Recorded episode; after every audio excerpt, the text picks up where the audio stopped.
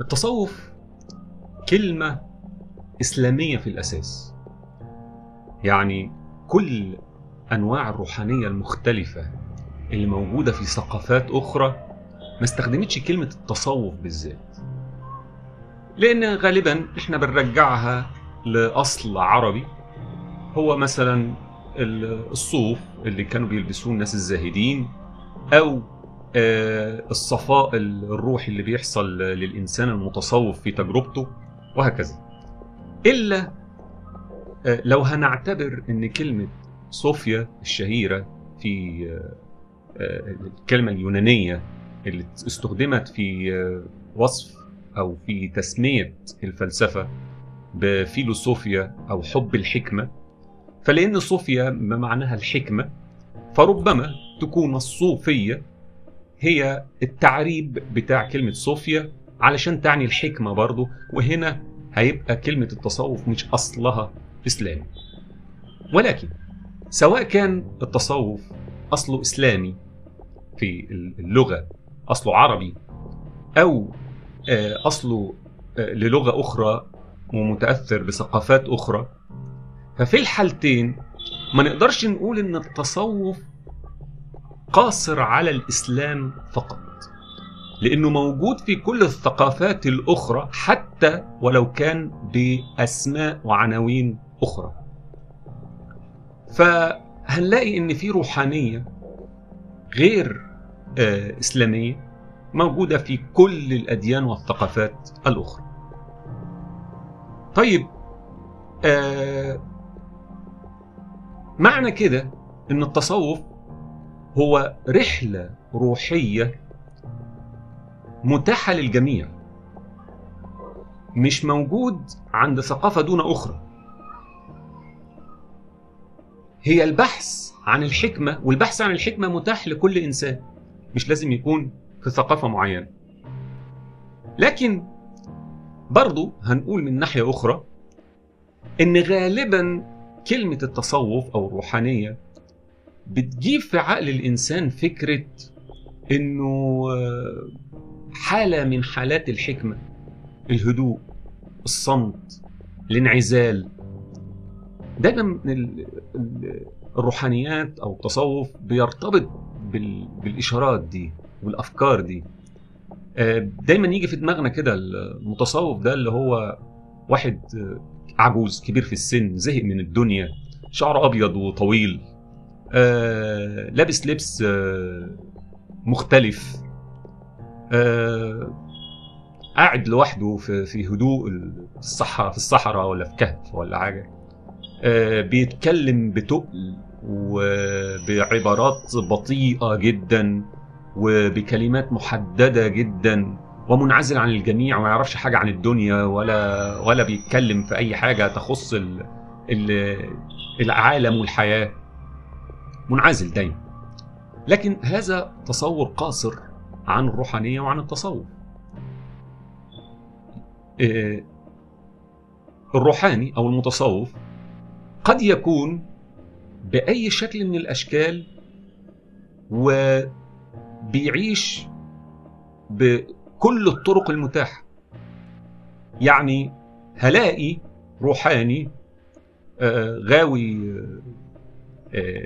يركب عجل وغاوي يسافر وغاوي يعيش الحياة الطبيعية وعنده شغل وبيتخانق في الشغل وبيتنافس وبيحاول يطلع الأول في مجاله ويعني الحياة الطبيعية الممكنة هي متاحة أمام هذا الصوفي أو هذا الروحاني. ده يخلينا نقول إن التصوف من ناحية من النواحي هو صورة من ضمن صور الروحانية أو العرفانية. مجال من ضمن مجالاتهم أو جزء منهم إنما هو مش مستقل عنهم ومش أكبر منهم. التصوف اللي ما بين قوسين إسلامي هو حالة منوعة من ضمن تنويعات كتير بتخش في مجال الروحانية أو العرفان. طيب إيه الفرق يعني؟ إيه إيه التصوف؟ إيه الروحانية؟ إيه العرفان؟ التصوف حب الحكمة والبحث عن الحكمة آه عن طريق الفكر والثقافة الإسلامية. الروحانية هي هي نفس الكلام التصوف ولكن آه متاح للكل مصطلح يجمع الكل. العرفان بالألف والنون كده في الآخر في اللغة العربية الألف والنون دي لما بتبقى بتتحط للكلمة وعلشان تبين انه مصدر تبين إن الكلمة مصدر. آه بيبقى المقصود منها آه أصل ما نتكلم عنه. الأصل الأول لهذا. يعني لما نقول الرحمن ونعتبر إن ده اسم من أسماء الله الحسنى يعني إحنا بنشير إلى أصل الرحمة. فالله هو أصل الرحمة. لما نقول القرآن فمعناه إن هذا الكتاب هو أصل القراءة. كوصف للقرآن بان هو اللي قارئ النفس البشرية والتجربة الروحية وال والعقيدة الإلهية. هو قارئ ده هو ده أصل القراءة. أه وهكذا. الألف والنون دايما بتستخدم لبيان أن الشيء ده هو مصدر الشيء. فالعرفان هو بالألف والنون يبقى مصدر المعرفة. فالفرق ما بين المعرفة والعرفان أن المعرفة هي مجرد المعرفة أن أنا أعرف. أما العرفان فهو التواصل مع أصل المعرفة نفسها المعرفة الحقيقية الأصل بتاعه آه طبعا لما نقول عن التصوف إن هو عام وإن هو إنساني مش بيخص ثقافة معينة وإنه اسم من أسماء المنوعة للروحانية أو العرفان. ده قد لا يعجب طائفة معينة من الناس لأنه بيسحب البساط من تحتيهم. ده كده معناه أنه بيقول للمؤمن انطلق في إيمانك من غير ما تكون خاضع لهذه الطائفة من الناس اللي هم اتعودوا إن هم يتحدثوا للناس ويعلموهم ويقولوا لهم اسمعونا وامشوا ورانا علشان إحنا الحق الوحيد. فدي بتعمل أزمة. فكان لابد من رفض فكرة عالمية التصوف إنسانية التصوف إن هو يبقى وعاء جامع لكل المحاولات الروحانية والتجارب الروحية للإنسان. وبالتالي كان لابد من التدخل لإنهاء هذه الحالة. لما نرجع للتصوف في التاريخ الإسلامي هنلاقي إنه بدأ كحركة زهد مش ما اسمهاش تصوف محدش قال هذه الكلمة. وبعدين حركة الزهد دي واحدة واحدة أه تحولت إلى تجارب روحية مختلفة. التجارب الروحية المختلفة اللي هتؤدي إلى أن المؤمن يخرج من سيطرة طائفة المتحدثين باسم الدين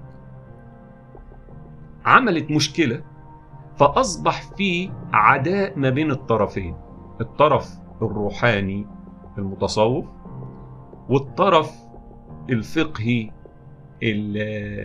المتمسك بالحرفية بتاعة الدين. ده عمل أزمة. ومن ضمن هذه الأزمات مثلا كانت أزمة الحلاج الحلاج متصوف كبير وعند البعض هو شيطان كبير. الخصم بتاعه بيشوفه كده. الحلاج تعلم على يد معلمين كثر لكن يمكن من أبرزهم الجنيد. الجنيد شيخ الطائفة كلها بقى يعني أصل من أصول التصوف. الجنيد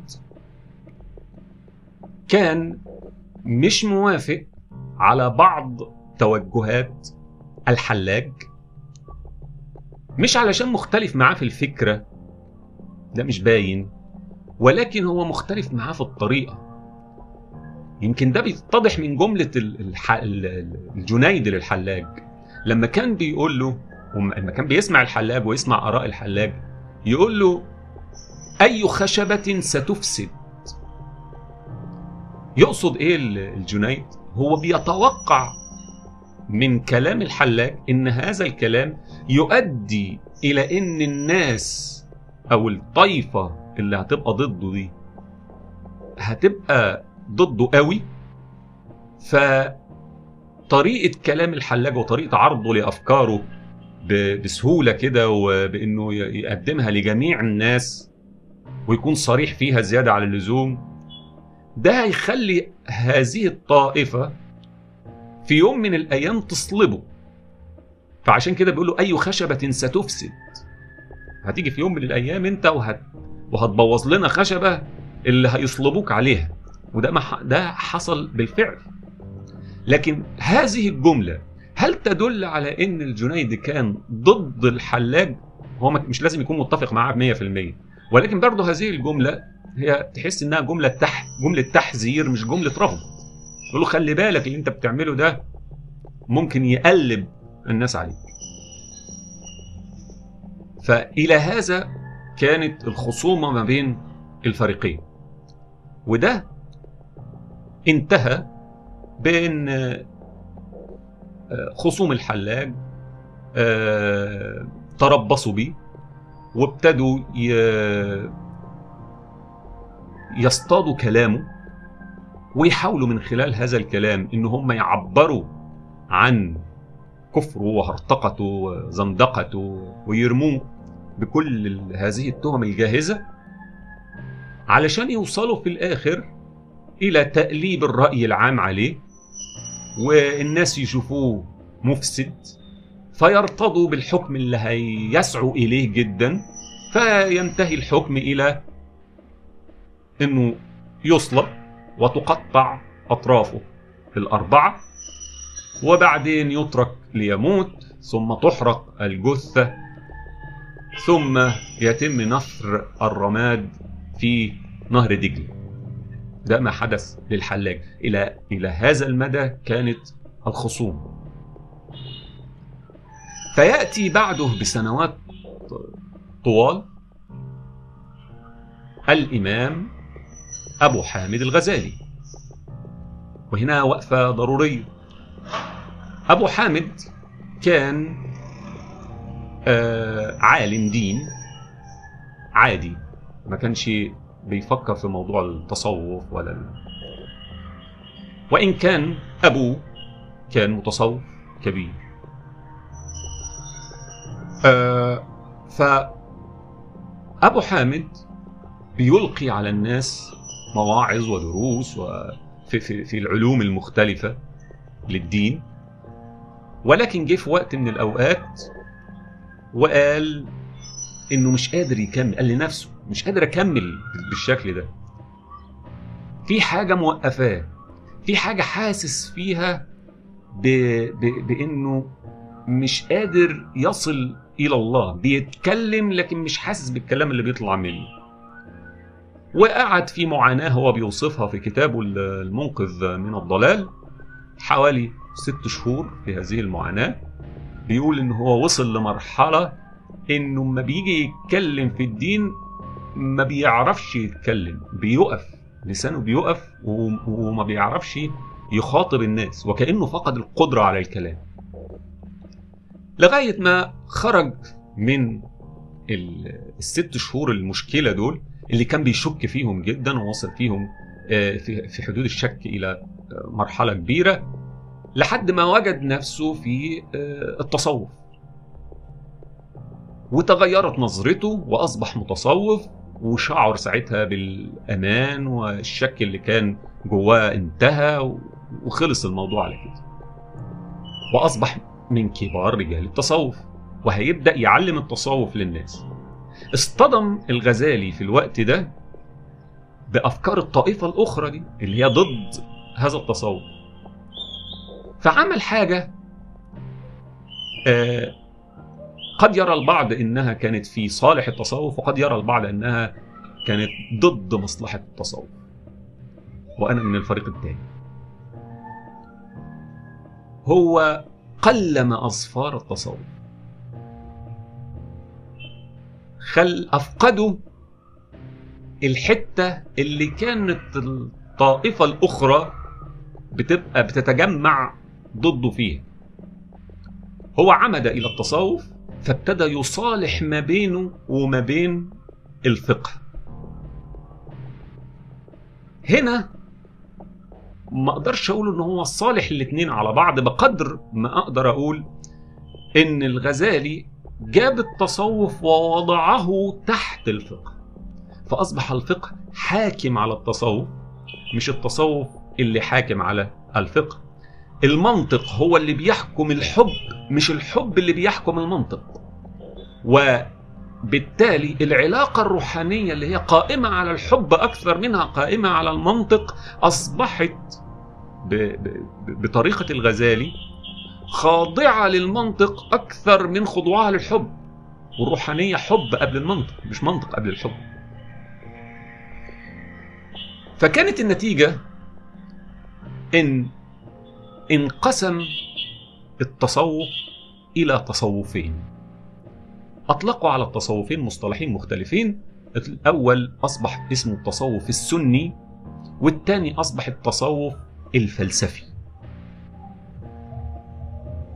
التصوف السني المقصود به التصوف اللي ماشي على آه، قواعد الفقه اللي هو تحت الفقه اللي هو التصوف بتاع الغزالي.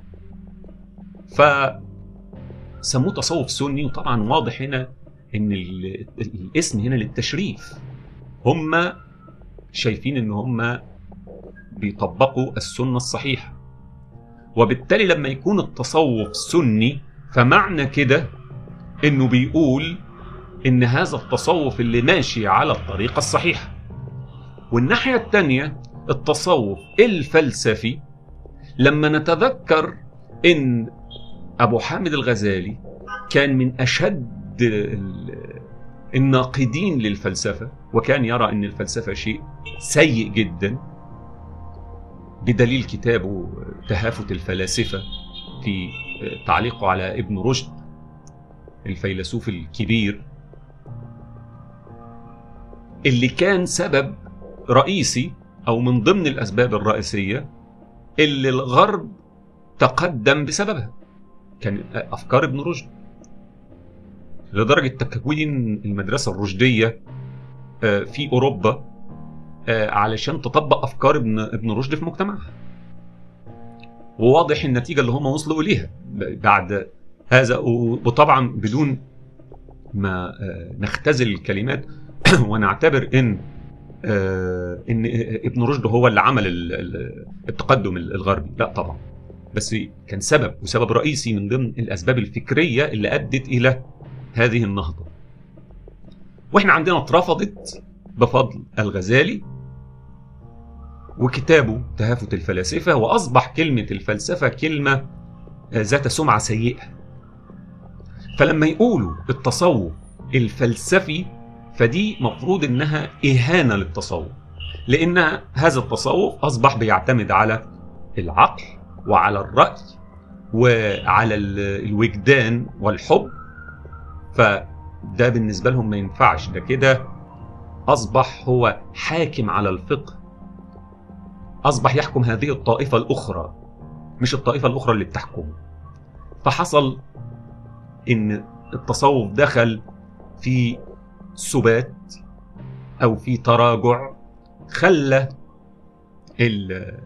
التصوف يفقد قيمته ويقل يقل مع مرور القرون لحد ما يوصل إلى تصوف سلبي تماما منسحب من الحياة ومنسحق أمام آه، التطور ويصور آه، للبعض إن التصوف شيء سيء بيخلي ال- الناس تتأخر للوراء.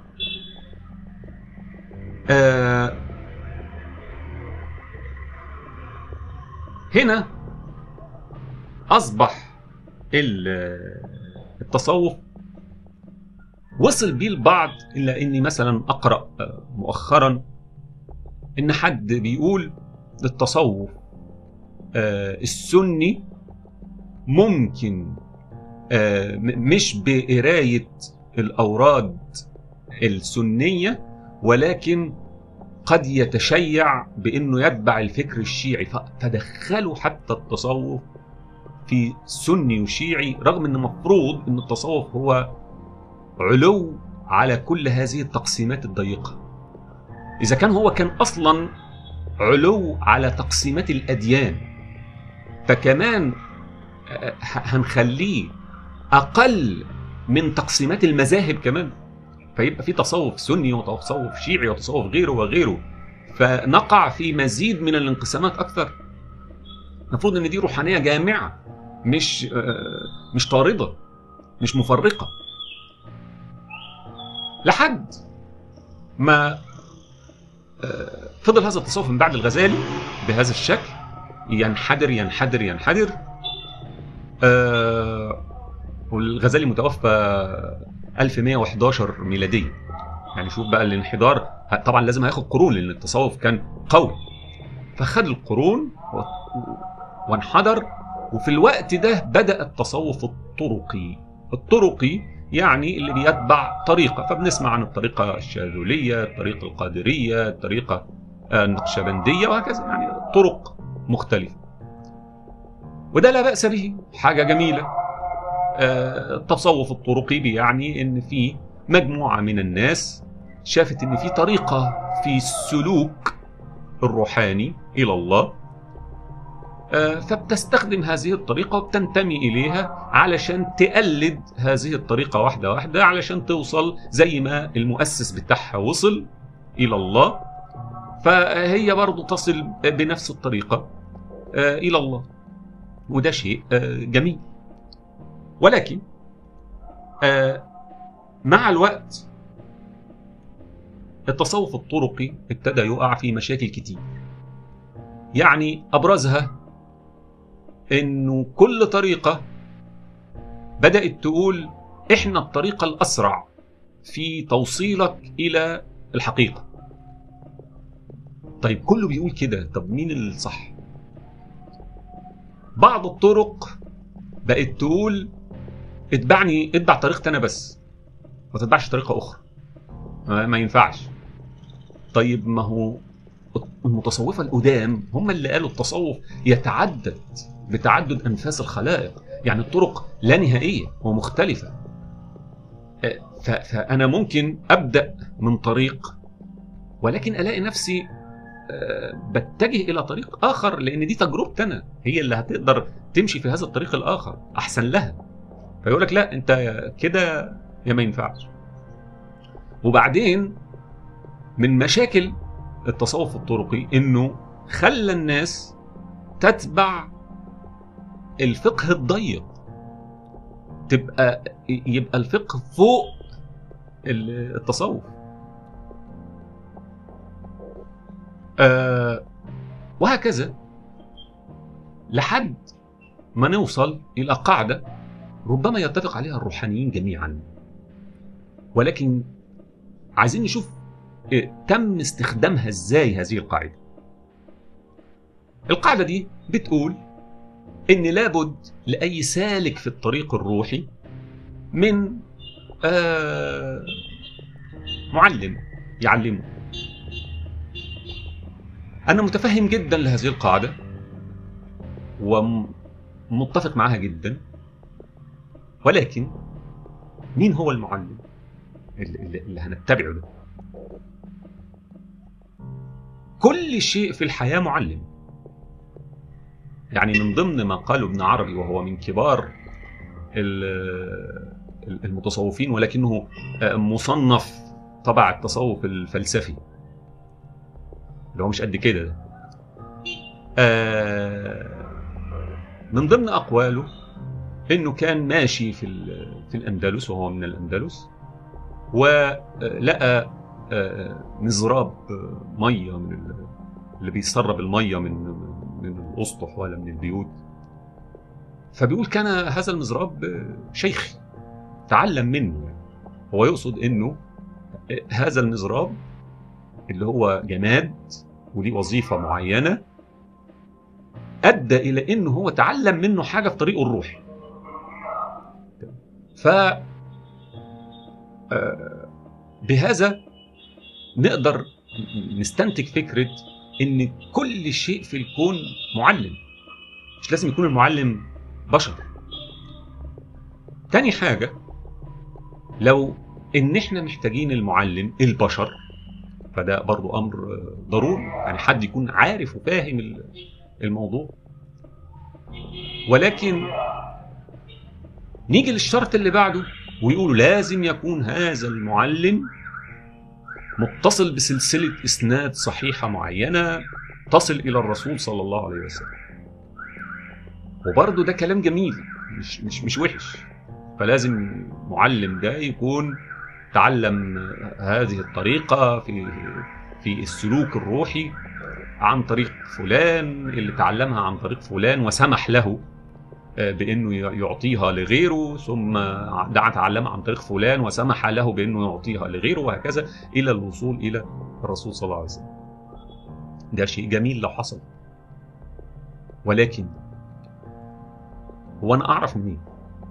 يعني أنا أعرف كل واحد ممكن يطلع يقول لي أنا خدت سلسلة إسناد صحيحة من فلان عن فلان عن فلان ووصلت لكذا. ووصلت لحد الرسول صلى الله عليه وسلم. وهل لو الواحد ما خدش هذه السلسلة ما يقدرش يقول للناس على تجربته الروحية وياخدوا منها؟ ما هو برضه اتعلم على إيد معلمين مختلفين سواء بشر أو غير بشر. عرف قرا فهم جرب قابل ناس فهم منهم حاجة وهكذا. فممكن يعني ممكن يعرف غيره. ولكن تم تعليق بقى شوية أفكار سحرية على فكرة سلسلة الإسناد دي. فيقول لك بقى أنت هتقرأ الورد الفلاني هتقول الذكر الفلاني آه لا إله إلا الله مثلا هتقولها كل يوم مثلا 5000 مرة. برضو ده شيء جميل. ولكن ده مش هيحقق هدفه إلا لو أنت واخدها من سلسلة إسناد معينة متصلة. آه يعني لو قلتها من نفسي كده ما ما ينفعش يقول لك لا والله يعني هتاخد عليها ثواب وحاجة جميلة وكويسة ولكن مش هتوصل لشيء. آه مش هوصل لشيء دي آه علشان سلسلة الإسناد بس هي اللي بتوصل فيقولوا آه. طب ما أنا ممكن أفهمها بطريقة تانية يعني أنا كده هفهمها برضو بإن أنت مش هتوصل لشيء لأن إحنا عايزين نتحكم فيك. إحنا عايزين تمشي تبعنا إحنا بالذات. وما تسمعش غير كلام فلان الفلاني. هو ده اللي, اللي هيوصل ليه الاحتكار ده؟ ليه احتكار فكرة الحقيقة؟ وإنها لازم تمشي من سلسلة فلان لعلان لفلان لعلان وهكذا. ليه؟ ما عنديش مشكلة خالص في إن في توفر هذا المعلم اللي يكون مشي على هذه السلسلة. حاجة جميلة. ولكن حتى بالعقل كده ده مش هيبقى متوفر دايما. ولو السلوك الروحي بالنسبة للإنسان أمر أساسي في الحياة يعني لو هزعم فهقول إن السلوك الروحي أمر لازم لكل إنسان. هو الإنسان مخلوق عشانه أصلا. مش عشان حاجة تانية. ففكرة إن ما يبقاش متوفر هذا المعلم بصاحب صاحب هذه السلسلة الممتدة بحيث إنه يكفي كل البشر يبقى الأمر فيه حاجة غلط. وبعدين ده ده, ده أنتوا كمان اللي بتقولوا حتى مش هم وبس الروحانيين عموما بيقولوا إن الطريق الروحي مش أي حد يقدر يسلكه. ومش أي حد بيقدر يفهمه. طيب يعني معنى كده إن إن الموضوع لا يجب أن يحتكر في أسماء معينة أو في اتجاهات معينة فقط. آه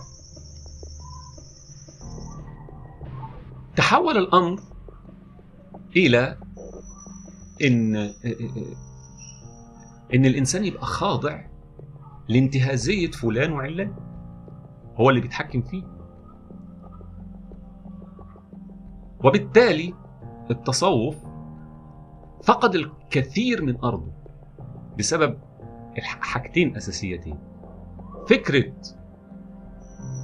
إنك أنت مش هتقدر توصل غير بمعلم معين ودي ممكن نستبدلها بإنك خوض تجربتك الروحية تعلم احرص على إن يكون ليك معلمين مختلفين مش شرط بشر.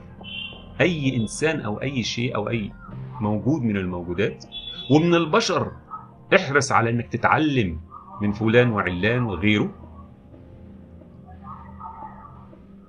ولما يوصل الإنسان لحد من أصحاب هذه السلسلة يتعلق به.